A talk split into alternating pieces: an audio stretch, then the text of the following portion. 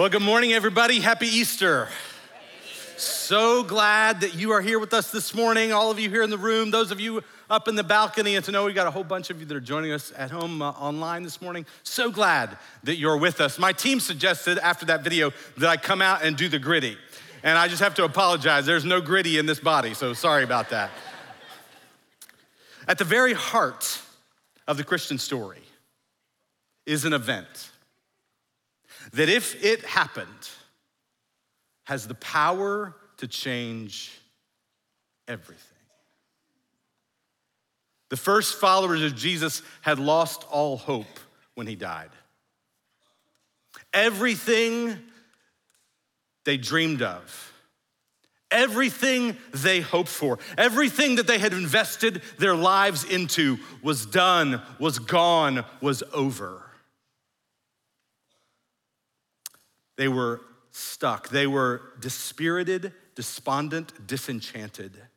Jesus, their rabbi, their hero, their friend, was dead. And it was over. And then they saw him.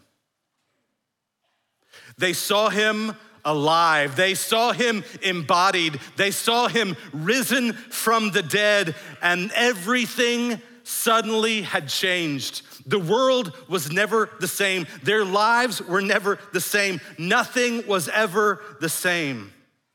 If the tomb is empty, then anything is possible. If the tomb is empty, there is a power at work and available to us that can change things, change our hearts, change our lives, and change the world. If the tomb is empty, then nothing is ever the same.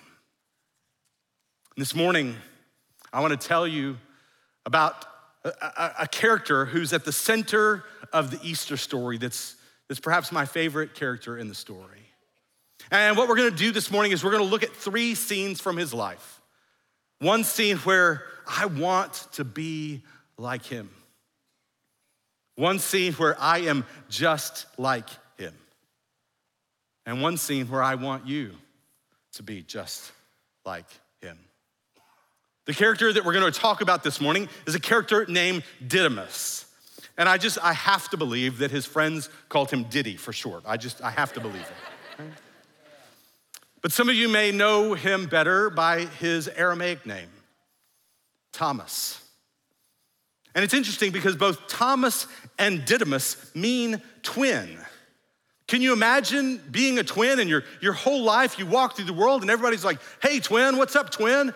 Right? Your whole identity is sort of shrunk down to being someone's twin. And, and think about it. I mean, this was before uh, the, the days of the ultrasound, where oftentimes they didn't know it was twins until the day of, right? Until here, here comes another one. And so on that day, that they had picked out a name for, for the first one. And so the first child is born, and I have to imagine that his father holds him up and says, He will be called Simeon. And then, oh, here comes another. They hadn't planned on that. They hadn't picked out a name for this one. So the dad's just like, I don't know, call him twin, right? His whole life, he is reduced down to being a twin. And ask any twin, one of the biggest challenges of being a twin is having your own sense of identity. And in many respects, Thomas goes through his whole life with his sort of identity being shrunk down to being someone's twin. But there's also a sense in which his identity has been hijacked.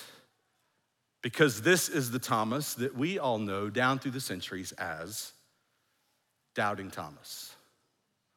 That his whole life, in many respects, has been shrunk down to this moment of doubt. But I'm here to tell you as we navigate this story this morning, part of what you are going to see is that there is so much more to Thomas' life than his doubt. And for some of you this morning, perhaps that's good news, because maybe you're a doubter too.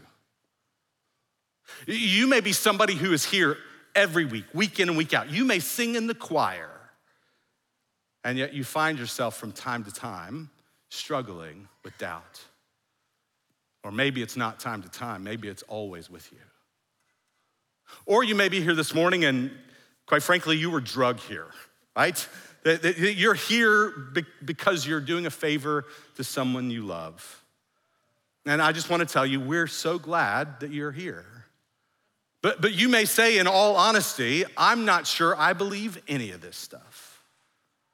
You may be someone who's here this morning who perhaps grew up in the church, but has since walked away from the faith of your childhood. Or maybe you're here and this whole faith thing is completely new to you. All this stuff is foreign to you. We want you to know we're, we're glad you're here. Uh, maybe you're here this morning and you're struggling with doubt because you are walking through some really heavy circumstances circumstances of fear or grief or pain, and you're struggling to believe. Or maybe it's not you, maybe you're a parent and the one who is struggling with their faith is your kid, maybe a high school student, a, young adult who is at that stage in life where they're wrestling do I really believe this stuff? Is this really my faith? And maybe you're a parent who's, who's looking on and struggling in that way, or maybe you're that student, that young adult. I want you to know that, that I believe there's something here for you today. As we look at the story of Thomas, three scenes. One where I want to be like him. One where I am just like him. And one where I want you to be just like him. The first scene comes in John chapter 11. This is actually a few weeks before the events of the passion and resurrection of Jesus. John chapter 11, this is the story of Lazarus. And at the beginning of the story where we pick this up, Jesus has gotten wind that his dear friend, his beloved friend Lazarus, has become deathly ill. And we pick up the story in John 11, chapter 4. When he heard this, Jesus said, This sickness will not end in death. No, it is for God's glory, so that God's Son may be glorified through it. Now, Jesus loved Martha and her sister and Lazarus. So, when Jesus heard Lazarus was sick, he stayed where he was for two more days. And then he said to his disciples, Let us go back to Judea. But, Rabbi, they said, a short while ago, the, the Jews there were trying to stone you, and yet you're going back? And Jesus answered, Are there not 12 hours of daylight? Anyone who walks in the daytime will not stumble, for they see by this world's light. It is when a person walks at night that they stumble, for they have no light. Now, every time I read this story, I'm struck by the little word so. The, the, the, way the narrative reads is now Jesus loved Martha and Mary and Lazarus, so dot, dot, dot. And we would expect the story to read Jesus loved Martha and Mary and Lazarus, so Jesus immediately got up and went to them. That's what we would expect to find. And yet, what we find is Jesus loved Martha and Mary and Lazarus. So he stayed exactly where he was for two more days. This defies our expectation of Jesus. And I think it is a matter of fact that many, if not all of us, have times in our lives where there is a gap between our expectation and our experience. And Jesus' friends live in the struggle of that gap. When Jesus arrives on the scene, he is met with a barrage of questions Where were you? How could you? Why didn't you? Or Jesus, if only you'd been here, my brother would not have died. Where were you? How could you? Why didn't you? And I suspect that many of us have had those moments in our lives where we have exa- asked the exact same questions Where were you? How could you? Why didn't you? But please note, Jesus allows for these painful events in their lives to happen, but his love never wanes. Sometimes he loves us enough to allow us to go through things, and in those painful things, there is a deeper purpose at play that we often can't see at the time. Now, now please hear me. I think we often find ourselves going through those kind of difficult seasons and we're looking for a reason. There, there must be some reason I'm experiencing this. And we can struggle to figure out what is the reason that I'm going through what I'm going through. There must be some kind of reason. And I'll tell you, I think sometimes we can live our lives tortured trying to figure out the reason. And in fact, we can often live our whole lives and never really understand the reason that we've gone through whatever it is that we've gone through. But I think we need a shift in perspective. Rather than saying, there must be some reason I'm going through this, to be able to say, God must have some purpose for me in it. That in the midst of this, I don't know why I'm going through this, but God has something for me, something to, to teach me, some way to shape me, some invitation to me to trust in Him in a deeper way right here in the middle of it. I can't explain it away. But I'm trusting God that there is a purpose that He has for me in this that I cannot see at this moment. But I'm trusting Him in it. So Jesus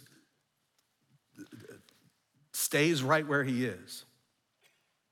And then, uh, then he says, okay, now it's time. Now it's time for us to go back and to be with Lazarus. And, and the disciples say, hold on, time out, wait a second. No, no, no, no, no.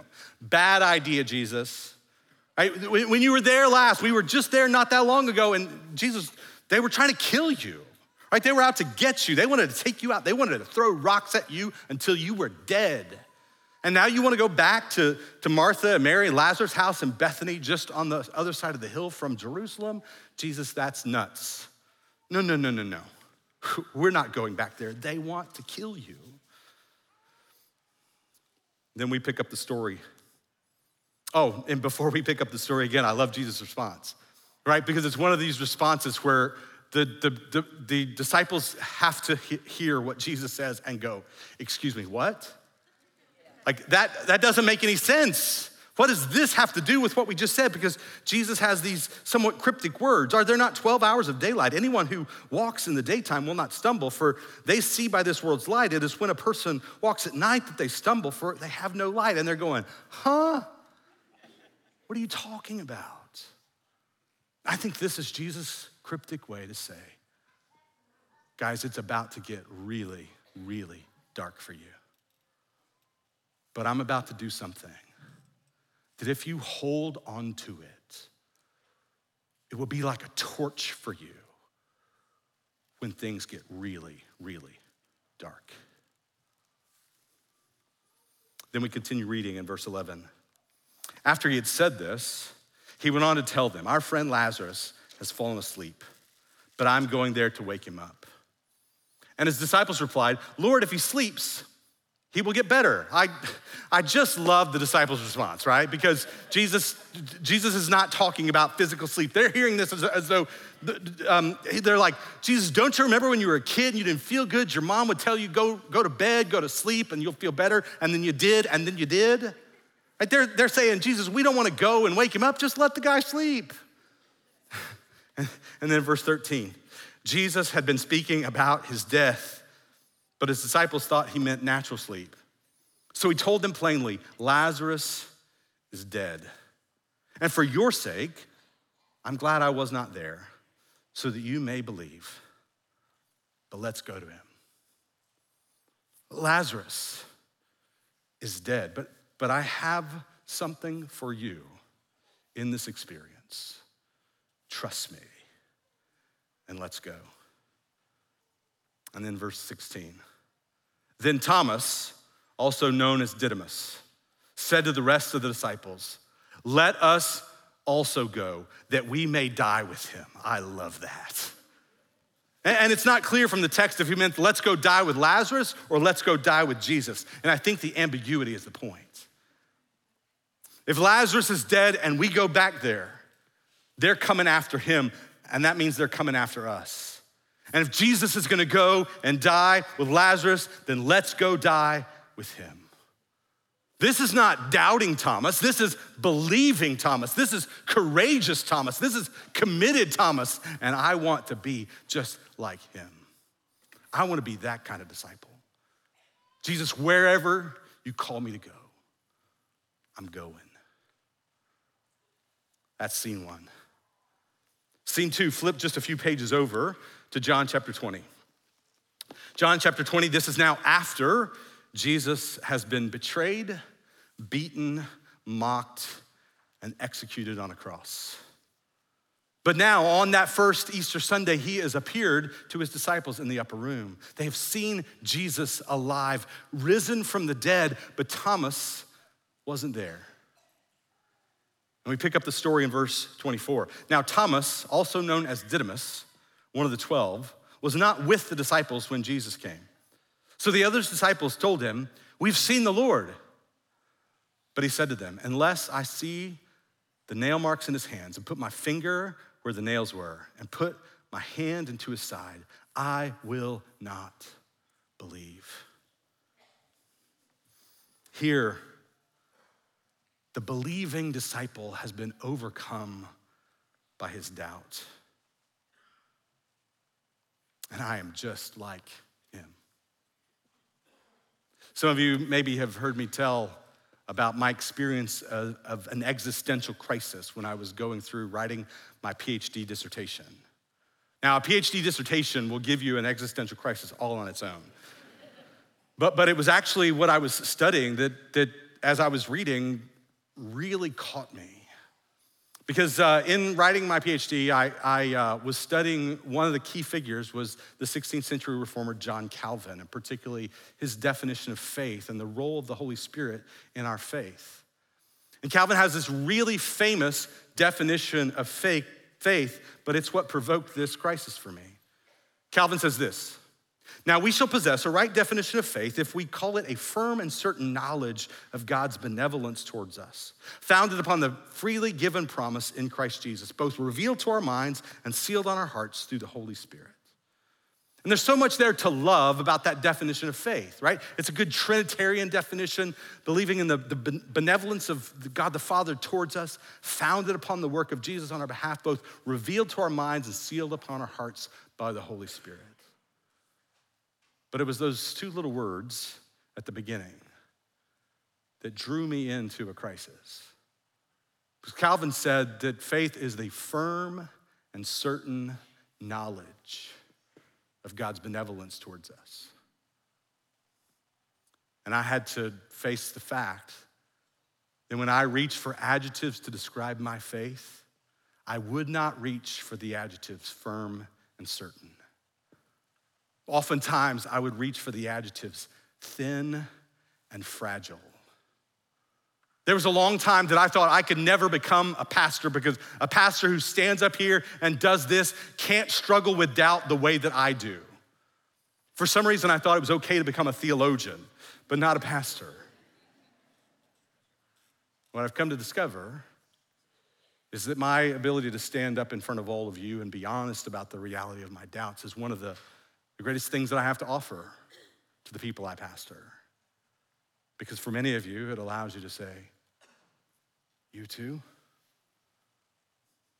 I am a disciple of Jesus who struggles with doubt. But thankfully, in my PhD, I kept reading.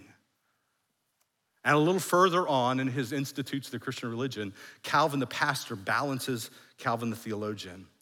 And he says this Surely, while we teach that faith ought to be certain and assured, we cannot imagine any certainty that is not tinged with doubt or any assurance that is not assailed by some anxiety. On the other hand, we say that believers are in perpetual conflict with their own unbelief. And I wonder if anybody else in the room hears those words and it allows you, like me, to just breathe. I know what that feels like. True believers are in perpetual conflict with their own unbelief. What Calvin was getting at, saying firm and certain, isn't about our ability to generate some sense of certainty. It is about the tenacity of our faith that comes as a gift from God by the power of the Holy Spirit. That we can have a faith that feels to us thin and fragile, but we are held secure by God, even as we struggle to believe even as we are assailed by anxiety, that the true believer is in perpetual conflict with their own unbelief. This was Thomas in these moments, in this experience, and this is me so often. I think it's worth noticing that Thomas' struggle mirrors the ways in which we often struggle. The, the, kind of circumstances that Thomas was experiencing are often the times in which we struggle to believe. When Thomas was tired, hurting, isolated, angry, and afraid. Right? Thomas was exhausted, uh, emotionally, physically exhausted. He was hurting, he was grieving, he was in pain. He was isolated. He had withdrawn from the circle of his community, of his friends. He was angry. How could they do this to him? And he was afraid. What if they're coming for us too? What if they're coming for me too? And I think we often find ourselves most prone to struggle with doubts when we are tired, hurting, isolated, angry, or afraid. And so Thomas says, I can't believe this. After the trauma that he had experienced in the death of Jesus, he says, I can't believe this. I know what they did to him, and I can't believe it unless I see the scars. But I want you to note also that even as I identify here with Thomas' struggle to believe, there's also a way in which I actually want to be like Thomas in this passage. It's the kind of church that I hope that we are together. Because notice in this story, Thomas refuses to simply follow the crowd. He isn't afraid to ask hard questions, and he's willing to speak his mind. And if you're here this morning, you're checking out IBC, you want to know the kind of church we are, that's the kind of church I think we aspire to be. A church that doesn't just follow the crowd or, or settle for easy answers or, or be, being unwilling to ask hard questions, but willing to speak about what we believe, about our convictions. But see, I think sometimes people abandon their faith because they think that's what they have to do if they have doubt. And the problem isn't so much their doubt as it is the thought that they aren't allowed to have any. But also notice what Thomas does. He shows up. He wasn't with them on that first Easter, but, but he is back with them here. He shows up. And if you're here this morning and you identify with Thomas and you say, I'm not sure I believe any of this stuff, but you showed up, we want you to know we are glad that you are here. And there is space for you here, even with your questions. There is space for you here, even with your unbelief. And if you find yourself one struggling to believe, there are many of us here that, that say, when it comes to faith, you can borrow mine. Because I know that there have been times that I have showed up to this place where I was struggling to find my own faith, and I borrowed yours. Where we can depend on each other, that we can believe together and struggle together. Thomas showed up. And then Scene three, Jesus showed up. That first scene, I want to be like Thomas. The second scene, I am so like Thomas. Third scene, I want you to be like Thomas. Look what it says, verse 26. A week later, his disciples were in the house again, and Thomas was with them. And though the doors were locked, Jesus came and he stood among them and he said, Peace be with you. And then he said to Thomas, Put your finger here, see my hands Reach out your hand and put it into my side. Stop doubting and believe. I love this about Jesus. He is willing to be touched. He's not angry, he does not scold, he does not shame. Friends, your doubt does not drive Jesus away, it draws him close.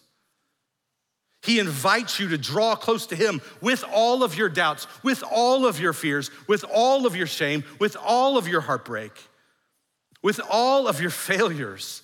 He invites you to draw near to Him, and He will draw near to you. Draw near. And then watch Thomas's response, verse 28.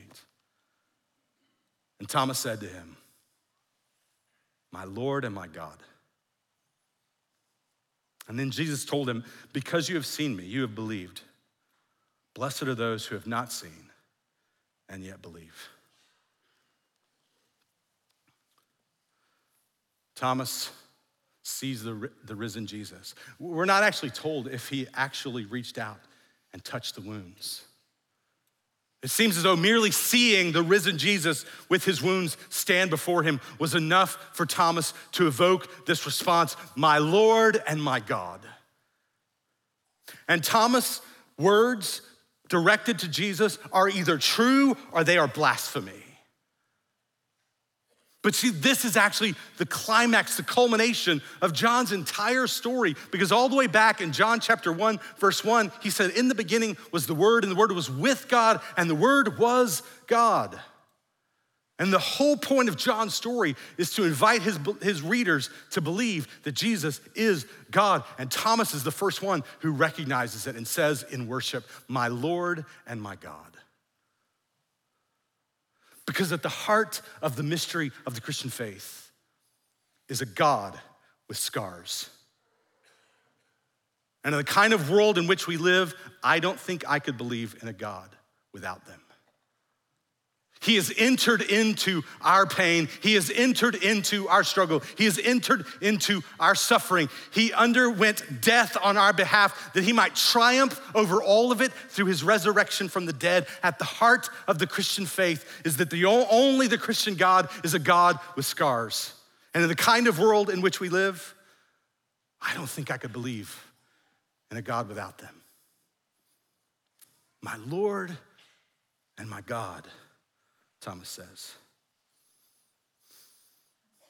At the beginning of my message, I suggested to you that Thomas' doubt does not define his life. And this is where some of you that come from an Indian heritage may actually have an advantage over many others of us. Because many from an Indian heritage know about Thomas's life in ways that many around the rest of the world have largely forgotten. Because according to Christian tradition, after Thomas has the encounter with the risen Christ, after he is given the great commission of Jesus, Thomas leaves his homeland and travels to India, to the region today known as the state of Kerala. And there he plants seven churches. And that Christianity is alive and vibrant in India, going all the way back to the first century because of the missionary endeavors of Thomas and that eventually Thomas would be martyred as one someone took a spear and thrust it into his stomach and he died. A martyr's death.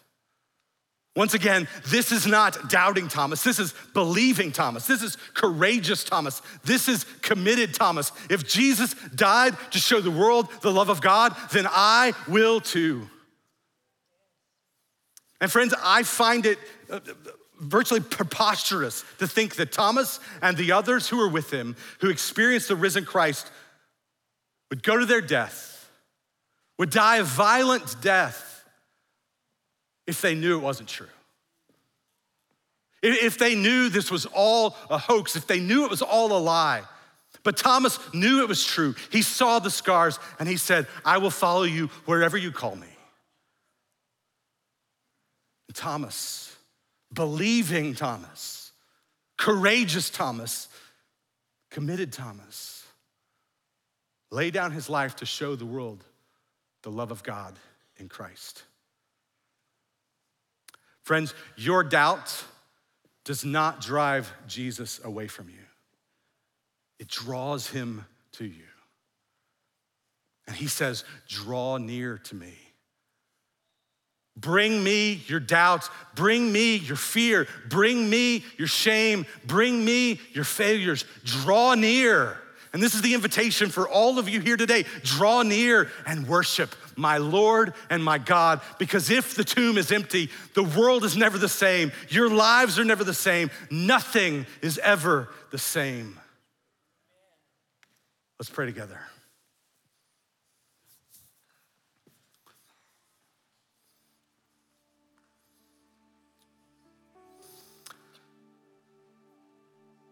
Lord Jesus, risen Savior, reigning King, my Lord and my God, we worship you today. And we thank you, Jesus, that our doubts, our fears, our struggles, our failures, our shame do not drive you away, but draw you near. And you invite us to draw near to you. And so I pray for all of us here this morning that we would hear and receive and respond to your invitation to our lives. God, if there be any here who have never trusted in what you have done, Jesus, on their behalf, your death bearing the weight of sin, your resurrection triumphing over sin, giving us the, the, the promise of forgiveness and the hope of eternal life, that today, God, in response, they would say, Jesus, I trust you. I trust in what you have done for me, for us, for the world. I want to follow you. And God, for all of us who are here this morning, who, who, who may believe, but our belief can be thin and fragile, that today you would fill our hearts with strength, knowing that you love us and that you invite us to draw near that you want to give us belief, courage, commitment to follow you, Jesus, as your disciples in the world, being about your purposes of bringing this good news of hope to the world. And so now we worship. Now we say, Thank you, Jesus, for what you have done, my Lord and my God. And we pray all this in your name, the name of King Jesus, our risen Savior. Amen.